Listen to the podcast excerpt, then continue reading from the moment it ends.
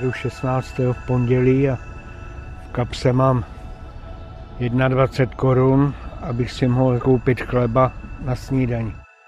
Tady je Matěj Skalický a tohle je Vinohradská 12. Náklady na bydlení stouply od listopadu průměrně o 1500 korun. Místo 23% teď dáváme za nájem nebo energie 28% z měsíčního rozpočtu. Ukazuje to unikátní projekt Českého rozhlasu a společnosti PEC Research s názvem Česko 2022 život k nezaplacení. Kulturu. Současná situace nejhůř dopadá na samoživitele, domácnosti pod hranicí chudoby nebo seniory, co bydlí sami. Přibývá rodičů, kteří si nemůžou dovolit zaplatit školní obědy svým dětem. Drahé bydlení, drahý plyn, drahé jídlo, drahé všechno. Co s tím? Komu všemu hrozí pád pod hranici chudoby? A jak se vlastně chudoba v Česku měří? Probírám s Kamilou Fialovou a Martinou Misíkovou, ekonomkami ze Sociologického ústavu Akademie věd.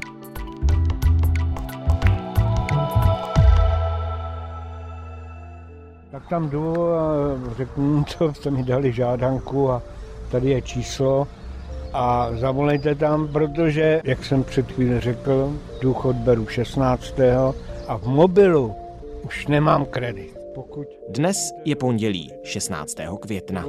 a abych jel do nemocnice, tak bych potřeboval 11 korun na autobus a ten nemám, jinak bych neměl na chleba. Tak si říkám, žiju v Evropě, v Česku, a nebo jsem někde v Africe. Kamila Fialová, dobrý den. Dobrý den, děkuji za pozvání. A Martina Misíková, dobrý den. Dobrý den, také děkuji za pozvání. Počet domácností s příjmem pod hranicí chudoby vzrostl z asi 9 až 10% během roku 2021 na 16% To vyplývá z projektu PEC Research a Českého rozhlasu Život k nezaplacení. Bavíme se tedy o zhruba šestině lidí v této republice pod hranicí chudoby. Jak moc je to číslo, těch 16% alarmující? Těch 16% nám v podstatě říká, jaký je podíl českých domácností nyní, eh, které si ze svých příjmů nedovedou pokrýt eh, spotřební koš, který si mohli koupit v roce 2019. Samozřejmě, že to číslo má informace, která je podstatná. Je skvělé, že máme aktuální data mně se ten výzkum moc líbí, myslím si, že ta data eh, jsou relevantní i z politického hlediska. Nicméně není to úplně ten ukazatel, který publikuje Český statistický úřad a může tam být určité zkreslení, které je právě dané tím, že počet domácností je poměrně malý.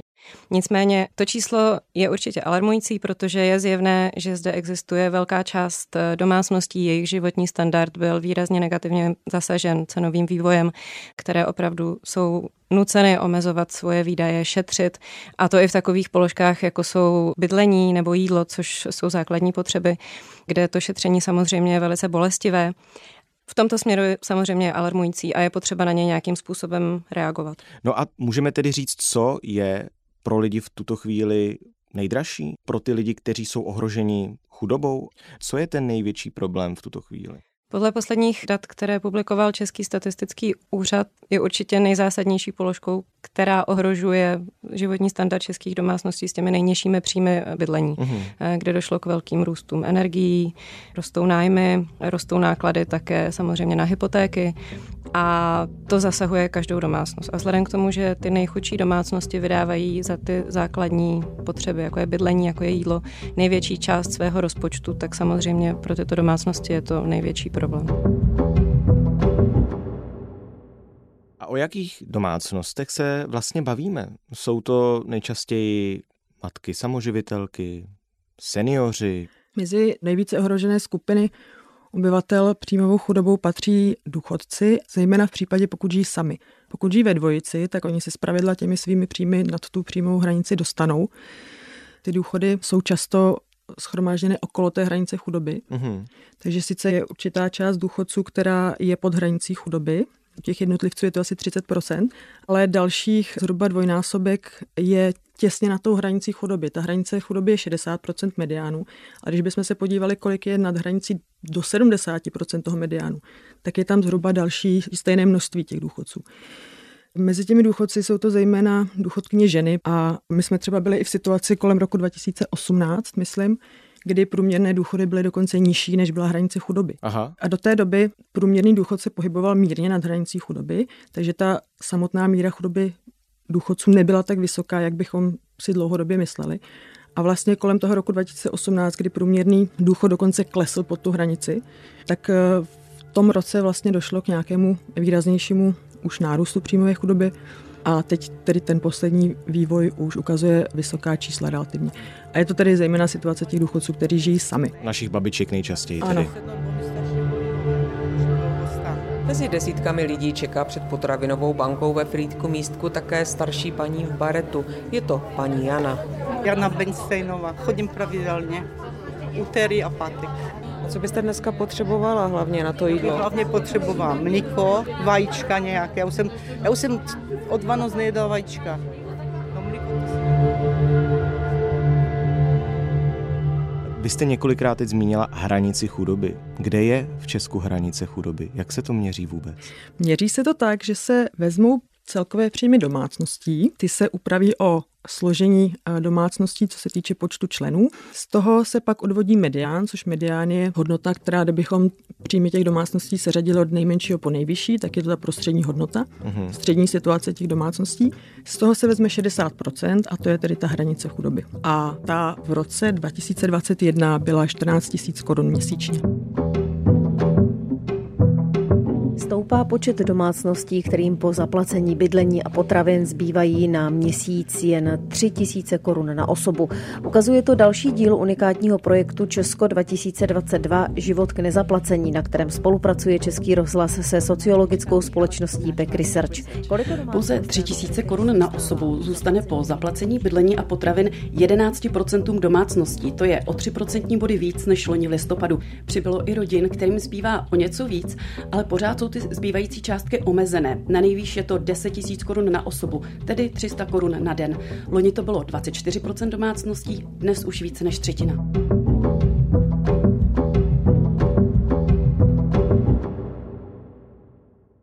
Každému desátému Čechovi zbyde po zaplacení bydlení a jídla 100 koruna na den. Máme nějaké srovnání, jak to je v sousedních státech?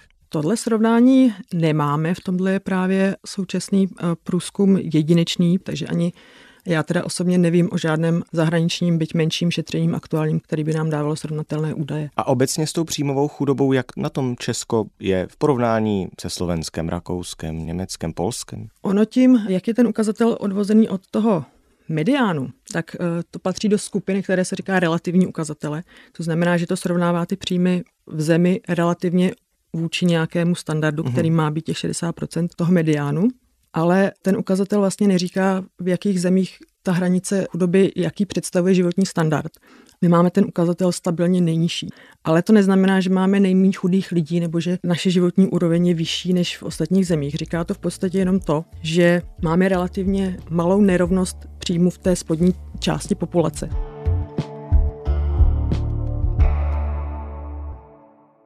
Já se ještě vrátím k té předchozí své otázce, když jsme se bavili o tom, kdo je nejčastěji v České republice ohrožen chudobou, eh, tak jsem se doptával na to, jestli jsou to třeba vyloučené lokality. Obecně, když bychom to měli regionálně popsat, jsou velké rozdíly mezi tím, jestli se bavíme o chudobě na Karvinsku anebo ve středočeském kraji. Je to zásadně rozlišitelné? Ty rozdíly jsou poměrně zásadní, když se podíváme třeba na situaci v Praze, která má nejvyšší mzdovou hladinu. Ty příjmy lidí jsou v celorepublikovém srovnání nejvyšší a srovnáme to třeba s regionem Severozápad, což je Ústí, Karlovy Vary, tak eh, tam jsou dlouhodobě mzdy velice nízké, nejnižší v celé České republice. A z toho potom vyplývají i rozdíly v té míře chudoby, která je hranice chudoby nastavená jednotná pro celou republiku. Takže v Praze například byla míra chudoby v roce 2019 kolem 5%, a v tom regionu severozápad to bylo 17%. Hmm. No nejvíc teď šetří Češi na spotřebních výdajích, na kultuře, na návštěvách restaurací, dokonce také na potravinách. Jaké to může mít důsledky? V podstatě všechny tyto oblasti, které jste teď vyjmenoval, byly zasaženy už při covidu, kdy lidé v podstatě neměli možnost utrácet v restauracích za dovolené, seděli doma a teď ta situace pro řadu domácností pokračuje s tím, že to není tím, že by nemohli, ale že na to nemají. Samozřejmě, že potom sociální vyloučení těch nejchudších lidí, oni vidí, že nemají možnost dosáhnout na nějaký standard, který je v České republice dostupný řadě ostatních skupin obyvatel může vést k pocitu sociálního vyloučení, může samozřejmě mít důsledky psychologické, ale i závažné sociální důsledky a může se odrážet i ve zvýšeném napětí ve společnosti, pocitu sociální soudržnosti, anebo může vést i k nějaké politické polarizaci, kdy lidé se snaží tedy hledat nějaká eh, řešení a potom se přiklánět ke stranám, které jim ta jednoduchá řešení nabízejí. Takže v tomto směru je nepochybně strašně důležité, aby současná vláda eh, se k tomuto problému těch nejchudších skupin postavila čelem, aby opravdu tito lidé měli jistotu, že v tom problému nezůstanou sami, že jim stát pomůže pokrýt alespoň ty základní potřeby a že tedy ta příjmová nebo ta životní situace těch nejchudších obyvatel se nestane nějakým vážným dlouhodobým sociálním problémem. Pomohou. Je nám samozřejmě jasné, že těch opatření je opravdu celá řada, nemusí být pro všechny eh, úplně eh, přehledná v každou chvíli, nemusí všichni vědět, na jakou pomoc má kdo nárok. A proto jsme se rozhodli spustit eh, informační web Deštník proti drahotě, Deštník proti drahotě. Je tedy důležité jednak cílit tu pomoc na ty nejchudší skupiny obyvatel a zároveň je také důležité zajistit to, že pokud už někdo do té chudoby propadne, takže ti lidé v té chudobě nebudou zůstávat dlouhodobě. Nastavit ty mechanismy pro to, aby tedy lidé měli možnost se z té svojí špatné životní situace dostat. Aby to nebyla nějaká spirála chudoby. Přesně tak, protože tady existuje i mezigenerační přenos chudoby, kdy ty špatné životní podmínky se vlastně odrazí třeba i ve vzdělání dětí.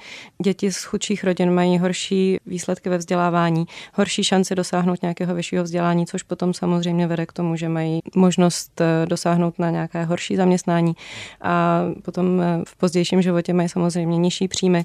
A ta situace vlastně se takto replikuje. A to není jenom individuální problém těch dětí samozřejmě, nebo těch celých chudých rodin, ale to je celospolečenský problém, kdy celá společnost tratí na tom, že talentované děti z chudých domácností nemají možnost eh, dosáhnout výsledku, na které by měly, kdyby se narodili v jiné rodině. Na řadě je matematika. Můžu si vypočítat 180 minus 40. Ano, přesně tak se to počítá. Super. Klaudii už člověk v tísni pomáhá dva roky. Ty příklady, když mi nešly, tak paní doučovatelka mi pomohla a pak jsem to pochopila, že už mi to učivo šlo. To mi zlepšilo známky na jedničky, dvojky. Z jakých známek? Pětky, čtyřky i trojky. Takhle moc si se zlepšila. Cítím se fakt dobře, je to takový hezký pocit, když mě paní učitelka pochválí, že mi to jde. Vláda schválila další podporu pro rodiny s dětmi v souvislosti s růstem cen. Rodiny s ročním příjmem pod milion korun budou mít nárok na jednorázový příspěvek 5 tisíc korun na každé dítě v domácnosti. Má v srpnu dostat 5 tisíc jednorázově a na každého potomka do 18 let. Na každé dítě od státu nakonec dostanou domácnosti s ročním příjmem do 1 milionu korun hrubého. Původně vláda oznámila, že se bude vypočítávat z čistého příjmu.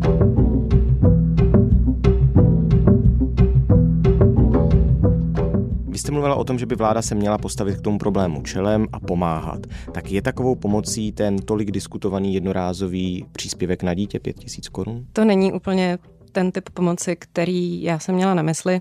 Samozřejmě, že těch pět tisíc je... No, určitá forma pomoci to je. Je, je to ale... určitá forma pomoci, ale je to pomoc za prvé jednorázová a my vidíme, že ten problém, který tady máme, je dlouhodobý. Ty ceny rostou už několik měsíců.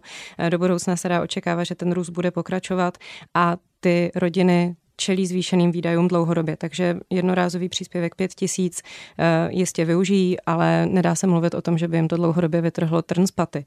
Takže první problém si myslím, že je ta jednorázovost a druhý problém tohoto příspěvku je to, že to necílí jenom na ty nejchudší rodiny. Takže místo toho, abychom my nějak masivně podpořili ty, kteří to opravdu potřebují, tak tu pomoc rozmělňujeme i rodinám, které si ještě současné situace dovedou pomoct sami, protože eh, mají nějaké úspory anebo jsou schopné šetřit na výdajích kategoriích, které jsou zbytné, nějaké luxusní statky, rekreace. Není to nic, co by existenčně ohrožovalo. Takže tato pomoc se rozmělňuje i rodinám, které to až tak nepotřebují v situaci, kdy už nyní stát hospodaří v ohromném deficitu, máme tady enormně rostoucí zadlužení.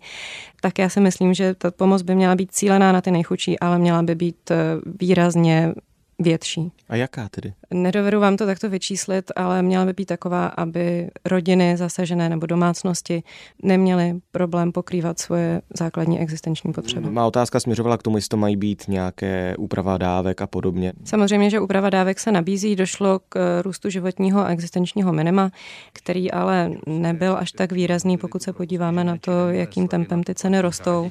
Česko má momentálně třetí nejvyšší inflaci v Evropské unii a vláda se rozhodla kvůli tomu zvýšit životní a existenční minimum.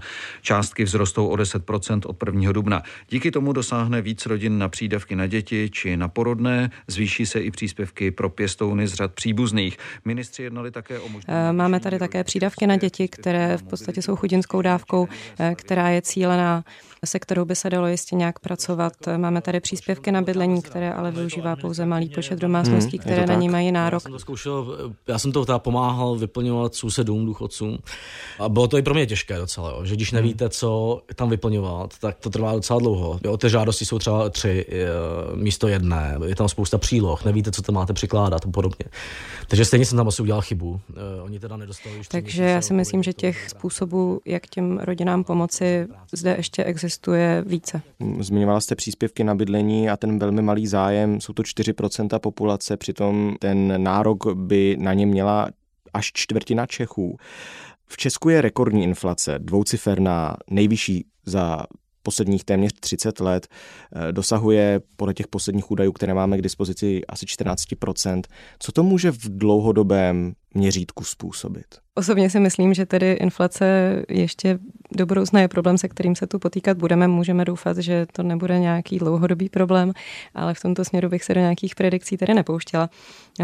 Samozřejmě, že v dlouhodobém hledisku inflace způsobuje propad reálných příjmů obyvatel, to znamená reálné chudnutí, úspory ztrácí hodnotu, můžou také narůstat náklady na obsluhu dluhu nebo neschopnost plácet úvěry, hypotéky a s tím může souviset i nárůst exekucí.